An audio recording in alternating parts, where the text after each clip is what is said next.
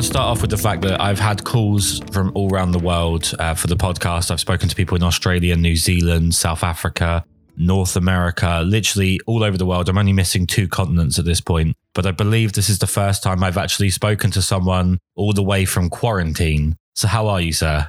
Yeah, yeah, I'm I'm good. I'm good. Um, it's uh, a bit weird being in quarantine because, like, we've uh, uh to anybody who's listening, like, I'm based over in uh, Chamonix in France.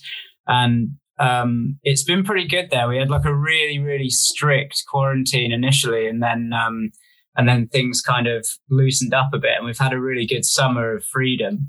Um, but obviously, coming back to the UK, at, I'm, I'm, from the UK, and I'm actually in Surrey at the moment at my girlfriend's parents, and we'll be locked indoors for two weeks. Um, just had to come back, got to MOT our car, and uh, had to come back and see some family. So yeah, we've kind of got to do it. Now, your Instagram tagline, and it's a really cheesy way to start a question, but your Instagram tagline is "Life on old cameras." Why old cameras? Um, I mean, they're kind of just the ones that. Well, when I first started the Instagram, I mean, I kind of had the idea of just shooting a lot on film, um, and it kind of came about because about ten years ago, I picked up a, an old Minolta X700. I don't know if you're familiar with the camera. Um, if anybody's getting into shooting film, they might have researched cameras and they may have found the X700.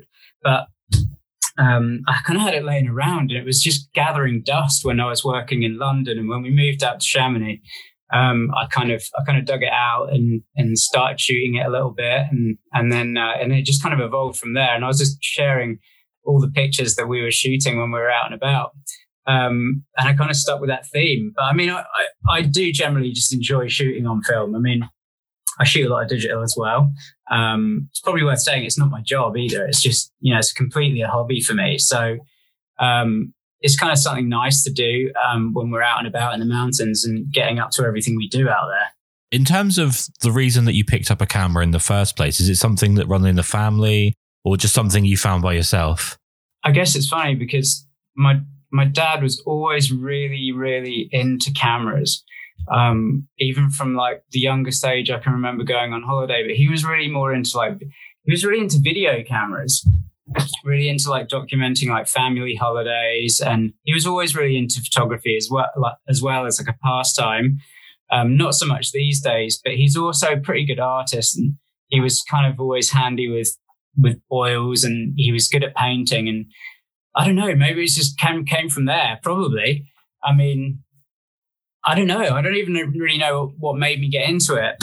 I mean, it might be worth saying that you know I studied I studied lithography when I was when I was a teenager, um, and you know uh, printing and, and litho, and I don't know. It kind of just went along with that. I'd always just had a fascination with with photography and art in general, and I kind of just I kind of just wanted to get into it more when I moved out to the mountains, and that's that's what I did.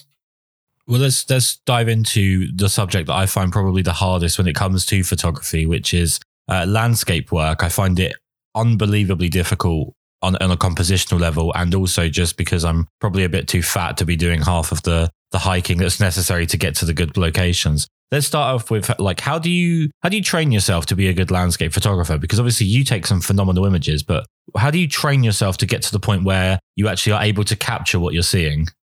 Oh man, it's I don't, I mean, being like I said, as it's not my job at all. It's it's not my profession. I guess I just know what I want in the image, and I just I just try and recreate that. And I know so, some landscape photographers are probably um, probably really into to producing a really pure image, and, and I, I am too. I mean, I, I like to try and create an image that represents what I see, um, but but you can enhance that slightly. Um, I guess I look for in, in landscape, especially, it's the composition. Um, and light, I look for light a lot. I mean, the image. I, I think it's funny with film because like I see so much stuff, especially on Instagram, like um, you know, like and and to be honest, I'm probably guilty of it at first. When I first started shooting on film, you assume that because it's shooting on film, it picks up some bonus points, but it doesn't because film's just a medium and uh, like the image is nothing without the right light, the right composition. And I've taken so many bad photos out in the mountains just because the light's not right, the composition's off, you know, and it, I think it's, you're right. It's, it's a lot of different factors that you have to, that have to come into a line um, in order to make a great photo. And I'm still very much in the learning process. Um, and it's never easy, like out in the mountains. The, the light changes so much, and you can often like put in so much time to get to these places, get there, and then kind of be snuffed out by the clouds that are maybe on the horizon or you know the light's just not quite working and sometimes you can have like the most amazing sunset the colors burn really strong and you get back and if you overexpose it a bit too much it'll either become really, really horrible and saturated or just blown out completely. And then you just get nothing. So it's, it is a bit difficult. I mean, one of the things with photography that's so fascinating to me is the fact that if, like, so for example, I mostly photograph people, and that presents a whole bunch of challenges in the non photographic sense because you have to be able to deal with people. You have to be able to develop an interpersonal relationship, sometimes with people that you don't like, to be able to get to, to the image that you want to get from them. What are the non-photographic challenges of being a landscape photographer? Um, I think, I think researching like or knowing where you're going to go, um, and and having a bit of a plan before you go out, and I guess that would be a non-photographic influence. Um, but also, I think as well when you're shooting on film, maybe if you're using like I guess this is kind of still photographic, but when you're using labs to, you know, um, develop and scan your work as well, it's kind of finding somewhere who shares your vision, like finding a lab that shares your vision so that you're on the same page with them as to what you're trying to create.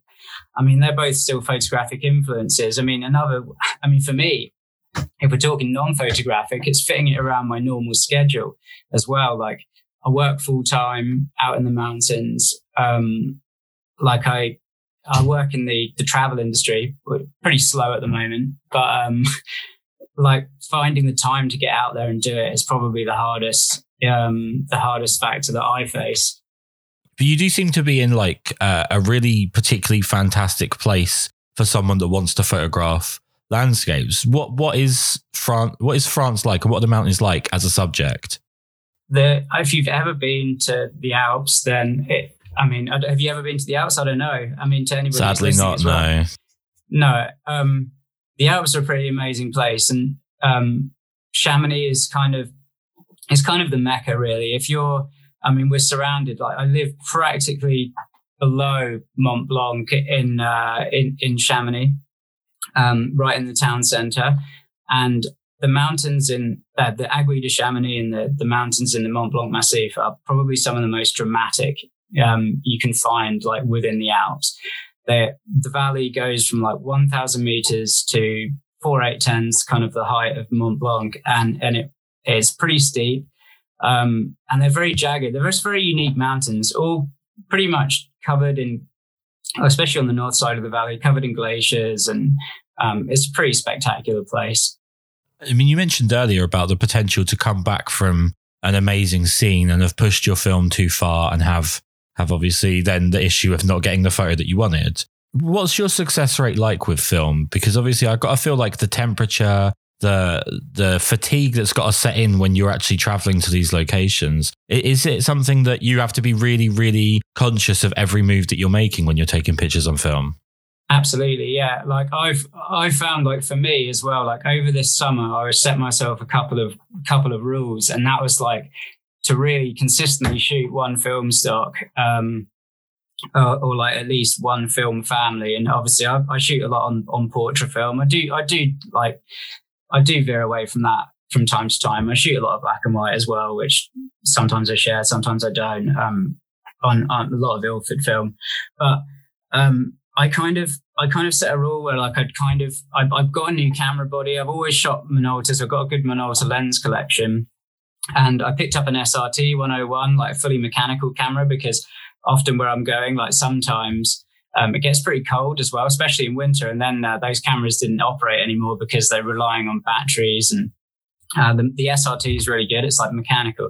So I, I kind of set myself a rule to kind of just shoot with with three lenses and, and one body um, and try and keep my tools as consistent as possible for it, for each time I go out. Um, the SRT is great for that. There's definitely better cameras out there and, and probably better, uh, definitely better optics as well. But for me, it works, and um, and and that's definitely helped a lot. Um, I never use like internal meters either anymore. I always use handheld meters, um, and that's kind of helped helped a load. But um, s- still, always room for improvement. like um, I'd say my hit rate can be varied. It totally depends on the light. It totally depends on the scene as well. Like it's so it's so it's so difficult all the time when you're when you're facing the we- challenge of the weather really. I mean, with the, what you've just brought up there, something that I talk about constantly, which is if you limit your options in terms of gear, you you create some sort of personally imposed restrictions. It actually forces you to be more creative and to work harder within those margins than if you just have endless options. You tend to be more focused on just trying everything to see if, you know, if you throw everything at the wall to see what sticks. When it comes to landscapes, obviously, somewhere like, um, not to be too um, on the nose here, but a mountain's pretty big. And it's going to be fairly easy to just kind of point a camera at a mountain and then there you go. Like like you said, you've got to be chasing the good light. You've got to be at the right angle. You've got to be looking for for the right composition. But in terms of adding those restrictions in, those sort of self-imposed restrictions, does it make you work harder compositionally? Yeah, definitely. Working with fixed lenses always does as well. You probably get that anyway. Like, because I'm sure you take portraits, but I'm sure you're keen on taking your camera out when uh, you know you probably do a bit of landscape stuff as well, and um, or street photography. I don't know, but um, it, whenever you're using a fixed lens, you always have to work a bit harder. I typically just go up with a 28 and a and it's a weird focal length, a 45, but I absolutely love it. it's it's just it's tack sharp lens, which is why I like it, and it's just a bit wider than a 50, not much, but it's but it's good and I like it.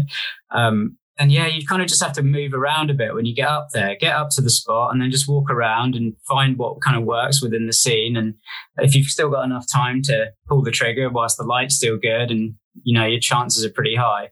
Um, but yeah, I mean, pointing a camera at a mountain is, is, is easy. I do also think sometimes like I'm lucky in a way because I'm based in such a such an iconic location, I probably get gratitude for some of my images, which you know, sometimes can be a bit superficial just because of where they are.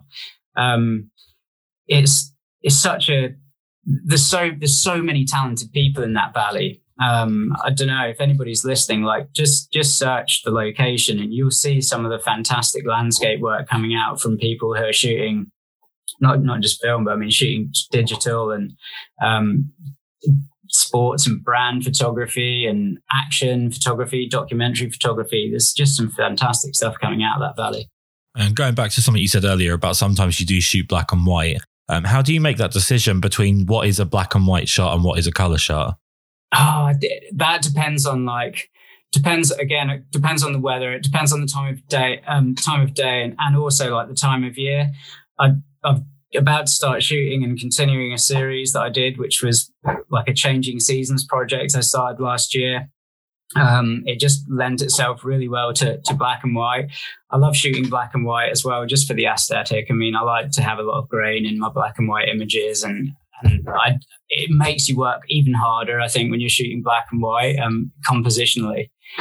Um, I'd also I'd also favor black and white if I'm going up in the day and like you know I don't share all of my images. So you know often when we're going out on adventures I'll probably opt to choose to shoot black and white because it's cheaper for me. I develop it at home and shooting color in the day like when it's the light gets really harsh in the valleys when the sun's directly above the mountains the shadows can be super deep and it just works better for black and white in my opinion.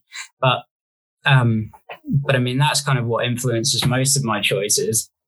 Um, time of year, and um, I remember last if if it's really cloudy and there's a lot of haze and a lot of mist in the in the sky, like I I, I love nothing more than going up with like um you know black and white film and just just pushing it a bit and trying to bring out the contrast and then I think you can create a real mood with those shots.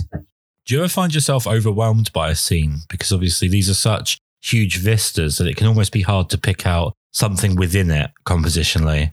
Yeah, you can sometimes get up there and like just run around a bit like a headless chicken, I'm just thinking like, oh man, I want to photograph this, and oh, maybe I should point it over there. But actually, I think some of the best ones I've got are like when I shot one recently, like coming down from the Mer de Glace, we just went up for the um, went up for for an evening, like went up to have dinner up on the mountain, and some of the best shots I got were on the way down. Like the light had kind of finished. It was just residual light left on the mountain. And I kind of set the tripod up just on the walk down. Um, and I just kind of stumbled across a couple of scenes. Um, I wasn't really thinking about it too much. I think that kind of helps as well. Like if you're always, if you've always got the camera with you and you're always in the mountains, you, you can often just come across something that you weren't looking for. Definitely, definitely can be o- overwhelming at times though. Like if you, if you go up and, and it's not what you expected it to be, or maybe there's just too much to photograph and you just have to slow it down a bit. Something that I've always been kind of challenged by when it comes to shooting images that don't involve people. And it's probably down to the fact that I'm, i might be a sociopath, I don't know, but I find it really hard to, to connect myself to what I'm photographing. So I go out once a year at least. I go and shoot New York for a, for a week. I just wander around with the camera and shoot New York. Um, last year I went to Nevada on my own, and I just went around uh, various national parks shooting. Um, and I, I, just found it was very hard for me to find uh, sentimentality and feeling in a shot that doesn't involve people. And I think that just bec- is because I come from a place of only photographing people generally. How do you go about finding stuff that's going to have like a, a connection to the viewer? I don't. I mean, I shoot for me really, like, um, because I live there. Like, I'm really just creating a record of my time there. I don't know if I'll be in Chamonix forever. Um, and look, but I really don't shoot for anybody else other than me. Um, I kind of, I kind of like going out and just just try, trying to make a record of everything we do. Um, and most of the time, like that is what it is. It's not me setting out on a specific photography mission. It's me carrying my camera and we're up there anyway. Um, so I guess that maybe that helps a bit. I do sometimes put people in my shots too, like if we're out hiking and I, I do shoot people on the mountains, but it's not that often. Um, I don't know. Does that make sense? Does that, I mean, I guess because I'm not, you know, because it is just for me, it's just a hobby. Like I am just kind of documenting the nice scenery that I'm experiencing in my time there. Yeah, I guess it's just a case that if you're shooting something for yourself and you have that that emphasis, that that's going to carry through to the person viewing it in a lot of cases. Whereas with me, I'm trying to find a way to photograph it so that it'll be important to someone else. And maybe the trick would be to find a way to photograph it so that it's important to me. Yeah. I mean, that would be, I suppose that's just a totally different challenge that you would face, like with photography rather than myself, because I guess maybe I don't, I don't even notice those sort of pressures, I guess, because I'm just, I am just shooting for myself. And like, if, if I get good images out of it, then that's really good. But if I don't, then um, you know, I can always do it, do it next time, or like try and make them better. Well, the question I get often, uh, often asked at workshops and um, and just in general online is about the quickest way to improve as a photographer, or how to go through the gears, how to get over a wall when you're kind of hitting um, a slump and you've plateaued. And something that I do keep bringing up with um, photographers, and I think this definitely applies mostly to people that photograph people. But in general, I think it's a good thing to have is developing a good sense of what you actually like. You know, do your due diligence, do your research, find stuff that really does speak to you and influence you by other artists, and just immerse yourself in that for a while. Um, what are your influences as a photographer? Oh man, I, they're so broad because you know, like it's not something I've ever really, you know, photography is not something I've studied. But I mean, obviously, being into it, you do. And like, I mean, I really like some of the works of like old school artists, like people like Galen Rowell, who's like wasn't himself not a photographer. You know, he's just out in the mountains with his camera, bringing back adventures for people that he knew closely, which turned into a bit of a career for him. Um, I really like some of the works by um, people like um, Joe Curran. He's you know like um, like the son of Pat Curran. He's like a surfboard shaper. Um, shoots some nice landscape stuff. Good documentary photography. Um, I also follow like I've got some real inspirations from like, I mean, my true passion. I really, love photography is a, a, massive like passion of mine, but my true passion is is snowboarding, and that's why I'm I'm out in the in the Chamonix Valley. Come winter, I kind of slow things down quite a bit on the on the photography front because it's just not all, always convenient. I'm going to try and step it up a bit this winter.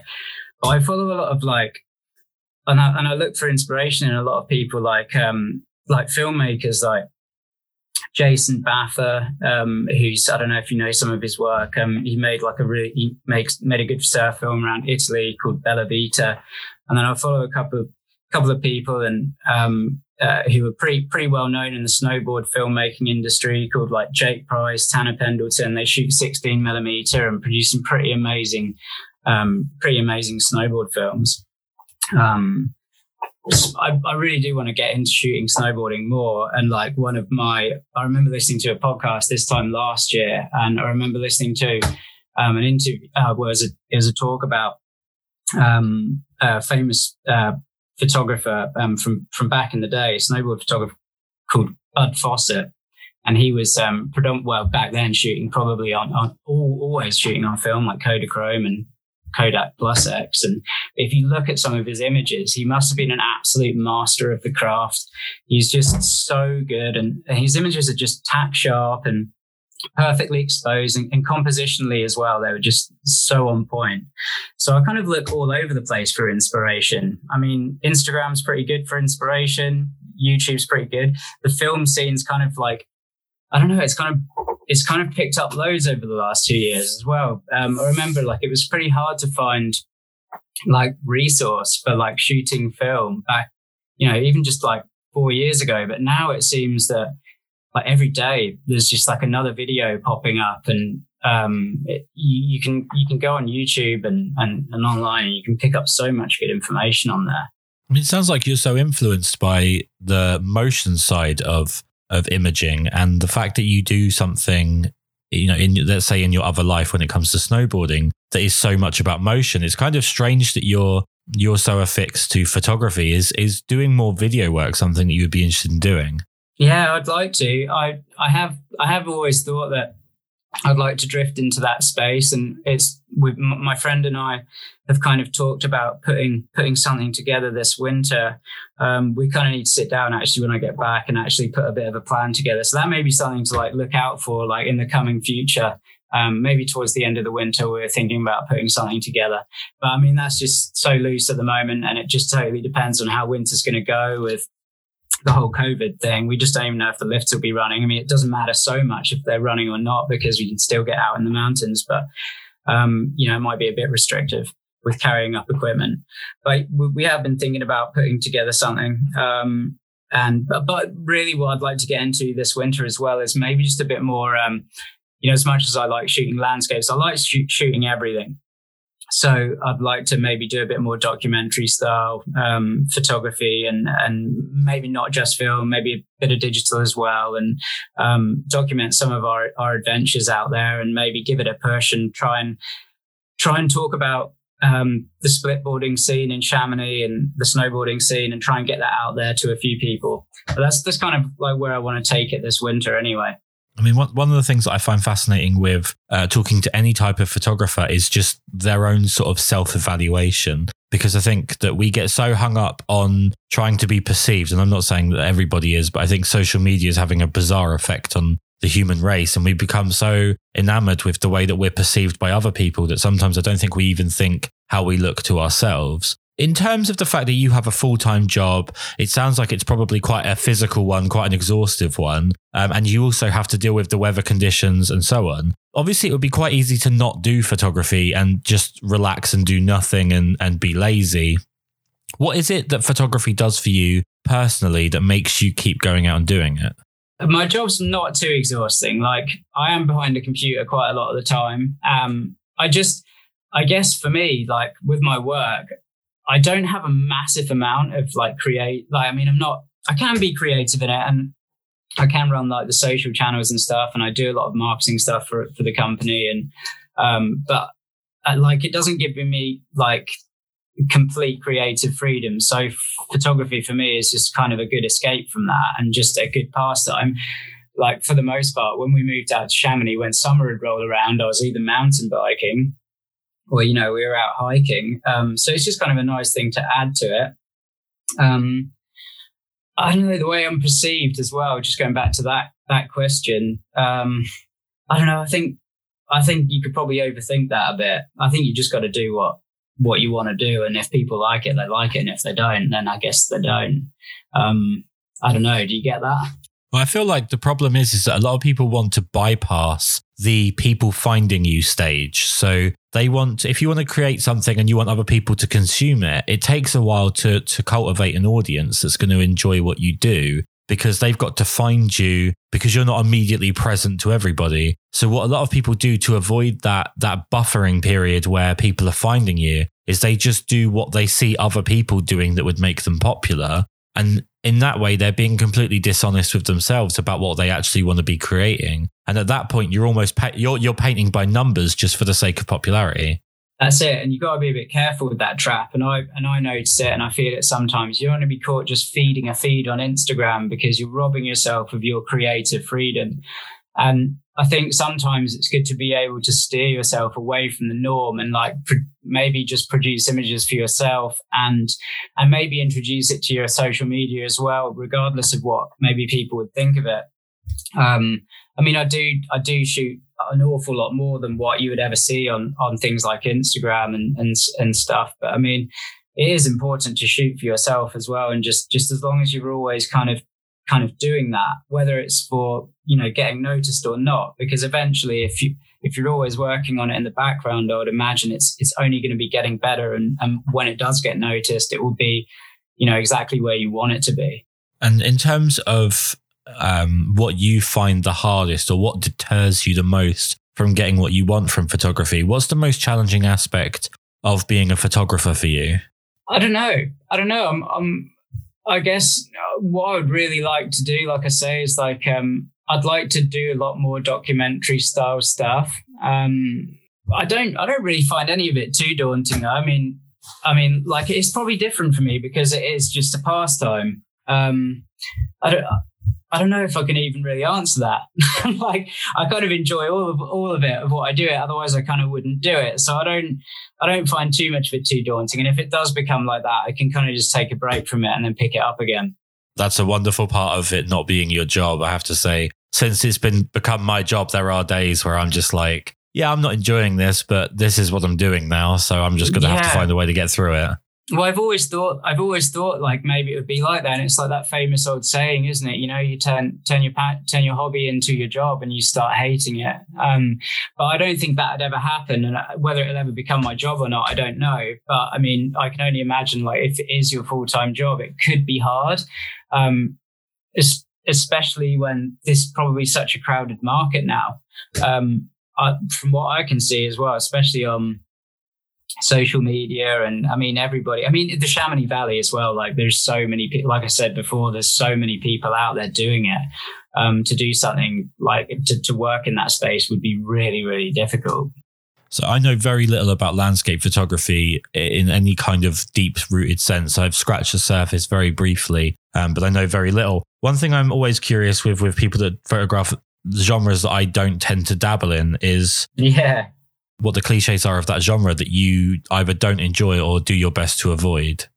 Oh, I d- I don't know. Like for a while, I was I was kind of steering myself away from shooting at golden hour and like trying to shoot a, like you know a nice colorful sunset and stuff. But to be honest, it, like I, f- I found myself doing it a lot in it, this this summer because it's it's when the mountains look their best. Um, but then like I try and I try and kind of home in on on on other disciplines as well, and then that's that's where black and white really comes in handy because you can work on totally different elements there, like with composition and shooting in different weather conditions. Um, you can do that with color too, but I tend to do it more with black and white. I guess those are kind of the things that you would you would try and try and avoid a bit. But for me, um, like I guess the black and white would probably be my way of escaping it, if that makes sense. Yeah, absolutely. And you, are someone that comes across as an infinitely optimistic person, which, given uh, the environment that you're in every day, sounds like uh, I can completely understand why you would be that way. I happen to be a troll that lives under a bridge that's perpetually waiting for the end of the world. So we're very different in that sense. Um, in terms of like, if you were to pick out a memory with photography, do you have like a specific day that was like your most enjoyable day where you've gone for a hike and you've got, you know, everything's kind of lined up. The weather was good, the light was good, the hike was fun. You got exactly the image you wanted, or you even went beyond what you were expecting to get from from the shoot. Is there is there any particular days that stand out? Yeah, we've had we well we've had we've had loads, but I mean we we've had one this um this summer like uh, just a recent trip. We, um, I don't, I don't know. It was, it was. You would have seen some of the photos on my feed. Um, we just, we went up literally with photography, not really like being the main objective. We went up and watched a bit of jazz at this hotel. Um, managed to have a couple of drinks, snuck up for sunset. Actually, had my tripod with me, so it kind of was, it kind of was in the plan. Um, but yeah, got some good shots and it, one of the best sunsets ever. I mean, I get to see so many good sunsets out out in Chamonix, and and all of them are, are equally amazing. Um, but some of the best times as well. Like this summer, I, we went up camping um, in an area kind of out out of Chamonix. It's about probably about an hour's drive in uh, Le Grand Bornand and uh, we went up to um, a col like over the Aravis range, and I, I, pretty much got to see probably my best sunset of, of, my life. I actually, I actually kind of screwed up a bit on on the image, but um, I got some all right shots out of it. But I, I left my filters at home, and it was such a dynamic scene. I just couldn't really capture it all to like uh, on on film. I should have really been car- carrying like a graduated filter, just because it was such a it was the, the t- in terms of light, it was just it was there were so many deep shadows and the, the, sky was burning pretty brightly. In order to get all that info in there i should have really been been using filters but um, i didn't. I didn't plan on seeing that sunrise but um, that was pretty notable sunrise. And even even though they weren't the best images it's one that i remember um, for being one of the best i've seen in my life. Um, which was good. And it was a really good camping trip. We were with some friends who were visiting, which was in itself, you know, pretty pretty impressive because we didn't expect to see anybody this summer because of the whole COVID lockdown and everything. It was kind of nice just to have friends out there with us and be sharing those those experiences with people we know. There's nothing like seeing a good sunset during the apocalypse, so it sounds pretty perfect. Sticking with the theme of sort of self evaluation here, I, I'm always fascinated by these two sides of things. What do you think your biggest strength is as a photographer? Oh, I enjoy it. I mean, I think that's the biggest strength. Like, I genuinely do enjoy it, and I'm like, I'm really, I, I am into it. I kind of, I feel like I've been getting better at it, um, it just through time. Um, and I don't see I don't really see photography for me as like something that I'm into now and won't be into in, in 20 years. Like I see it as like a lifelong thing. So, you know, I, I see, I see my images always getting better. I, I think I've learned to, I've, I've kind of learned, especially this summer where I've like noticed them getting better, um, more to my eyes anyway, maybe not to others. Um, but I've noticed that um, sticking with like knowing knowing when to st- like draw the line and like like I said earlier, like sticking to equipment, which is, you know, just keeping my equipment consistent. And then, um, uh, you know, I, I'm also, also also kind of a bit of like I often don't like my my my photos. Like um, maybe I've got that syndrome where like you, you I'm forever trying to make them better and like learn from what could have made it better. Like constantly trying to push myself. So I'd say maybe that's actually a kind of a strength because I'm always looking to improve them. Um, so I, I, don't know. I don't know if you you suffer with that at all with shooting portraits. I don't, I don't, I don't know. Like I always evaluate my stuff. I look at it and like what I like one week, I'll probably look back and I'm like, oh, I don't really like that anymore. Um, so I'm always pushing myself to make them a bit better. Yeah, I, I tend to tell people that self hatred is a fantastic motivator. If it wasn't if it wasn't for self hatred and spite, I don't know if I'd ever have any motivation to do anything. So it's definitely um it's definitely a good motivator. But then on the flip side, and this is usually where people have like a whole laundry list of things that they want to get out. What would you say is is your biggest weakness as a photographer? Like we've brushed on it. Like I think you've got to be careful about things with like social media now, and like you've got to spend like I try and limit myself on there to like I try honestly, I try and limit myself to like, you know, you can watch that little timer and you've got the little minute count for each time you go on. I try and limit myself to like 45 minutes a day on there, which sounds like a lot, but I'm sure there's loads of people out there that probably spend way more than that on there. I try and spend not too much time on there and and try and try and take photos that aren't like you're not, not just trying to feed like an, an audience. Um, but I find myself sometimes doing it, which is kind of a fallback. Um, and you know, sometimes I feel like maybe it would be better to you know like as as I've kind of progressed with taking photos like maybe leave the camera at home every once in the in a while and and actually like maybe be a bit more strategic about what I shoot and and don't shoot so much but every time you go out just shoot with a specific purpose and a specific scene plan like where I go more um plan the composition before actually going there and and just be a bit more tactile about the stuff that I'm actually trying to create and the final image um, because I find sometimes like because I'm always just carrying the camera and we're hiking around, maybe you end up kind of and film's expensive. Like it costs so much money to to shoot film these days. Um, maybe it'd be a better thing if I was to slow that down a bit and just shoot a bit more strategically. Uh, I'd, I'd say that's probably my biggest weakness. If I was to force you into a corner and tell you that you're now going to be a mentor for someone that's um, looking to progress as a landscape photographer, what's the one piece of advice you would give them to to kind of set them off on the right track? Uh, I'd probably just say it is like like think about the composition more and um and I don't know even know what it would be like. I mean, I do shoot a bit of landscape on digital as well, but I mean, with film, it's it, you have to be very, very like critical about when you're going to pull that that shutter because like it costs you money every time you do it. I would just say like and like be really strategic about where you're going to go and, and make those shots. Um, because I don't know, I, don't know if that even really answers your question, but I mean, like composition is everything in those in those photos. Um, then kind of nothing without it. And some of mine are weak, and then some of mine are, are good, and that's all just because of the elements around them.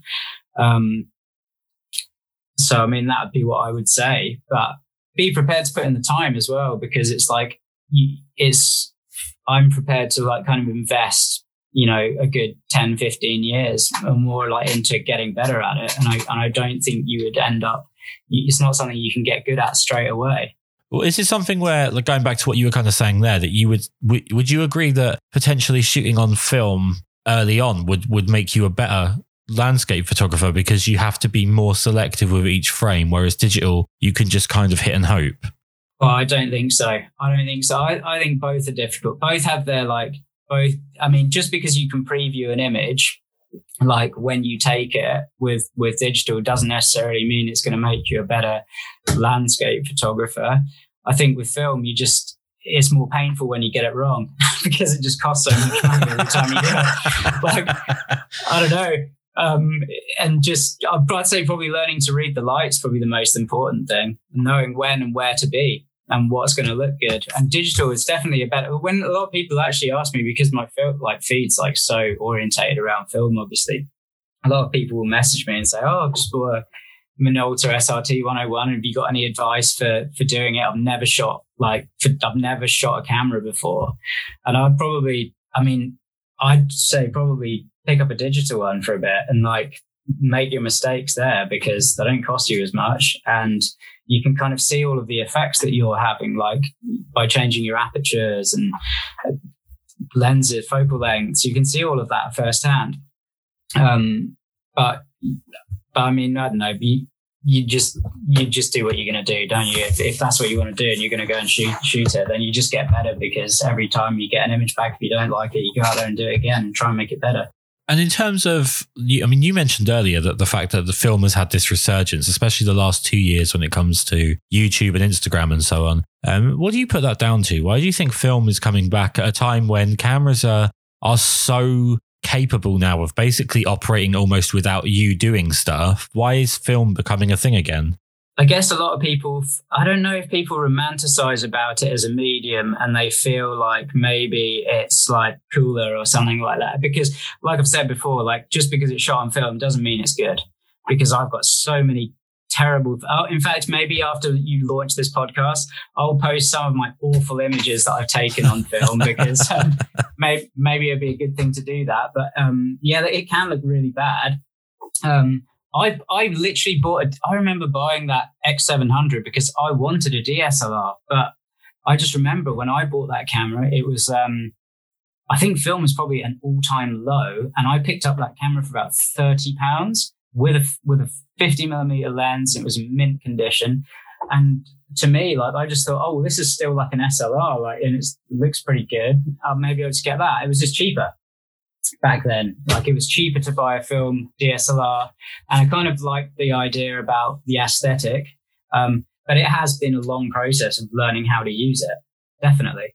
Um, and I do shoot a lot of digital as well. I've got like a nice little Panasonic, um, like mirrorless camera with some really, really nice, nice like Panasonic Leica lenses. They make great lenses. Um, it's for me for shooting landscapes as well. It's kind of good when I'm shooting digital and even with a crop sensor because you can kind of stack them together and you can still get some pretty amazing photos out of it. Um, but either either way, like um, I, I, don't know. I don't really favor favor either. Um, but I got into it because it was cheaper, and now I, I, think it's just become more popular because there's so many people out there doing it. Right? I mean, if, um, uh, you can see it. All people are like really loving it, aren't they? Even from like things like people creating stories with film borders and things like that, and people do kind of romanticize it about it a bit.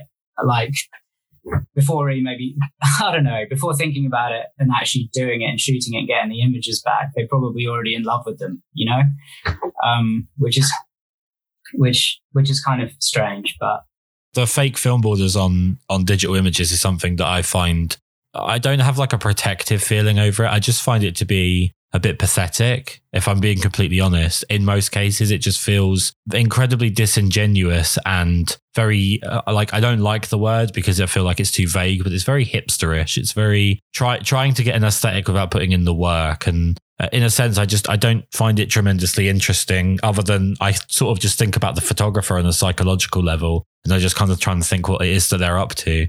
To put you on the spot with my last question, it has nothing to do with photography but I know a few people that have done various winter sports for for enjoyment and and some for actual competition and whatnot. Which is better, snowboarding or skiing? You're you're speaking to somebody who's like so pro snowboarding. Um, like I do ski and I skied when I was a kid, but for me, like the experience of snowboarding is it so outweighs like what I got out of skiing anyway. Um, so I'm like massively in, I'm massively into snowboarding, and that's tough because Chamonix is full of skiers.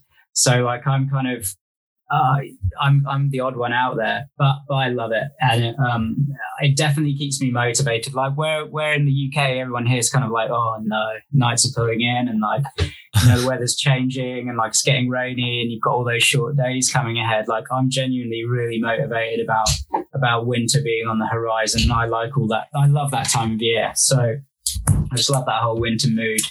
So I, I, and I love snowboarding. It's where it's at for me, for sure. Well, to, to be fair, in England, we get pissed off when the days get longer and it gets warmer, as well as getting yeah, pissed yeah. off when the days get shorter and it gets colder. It. I think it's just an English thing. We're just constantly threatened by the weather. Um, it's it. been fantastic to talk to you. I'm so thankful that you've taken the time to do this. Um, the most important part of the podcast is for people to be able to find your work. So this is your chance to tell people where to go to find what you do. Oh man, you can just find it and just look on Instagram. It's Grepon Visuals. Don't ask me how he come up with that name. It's a, it's a, it's a local peak basically, um, and uh, that's kind of what it's named after.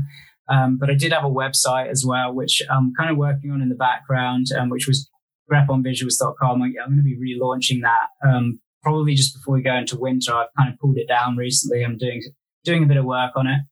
Um, so once that's up, there'll be a link there too. Um, but that's where you can find it. And, and, uh, and yeah, I'd be grateful if anybody comes by and checks out. Thanks, Kris, for, for inviting me on the show. Honestly, like for somebody who's not a professional photographer to be invited to come in and talk about photography and my journey with it is an absolute privilege. So I appreciate it. It's a pleasure to talk to you. And I wish uh, anybody who's coming out in Chamonix as well, always like if you, if you ever want uh, some advice on the area, definitely get in touch.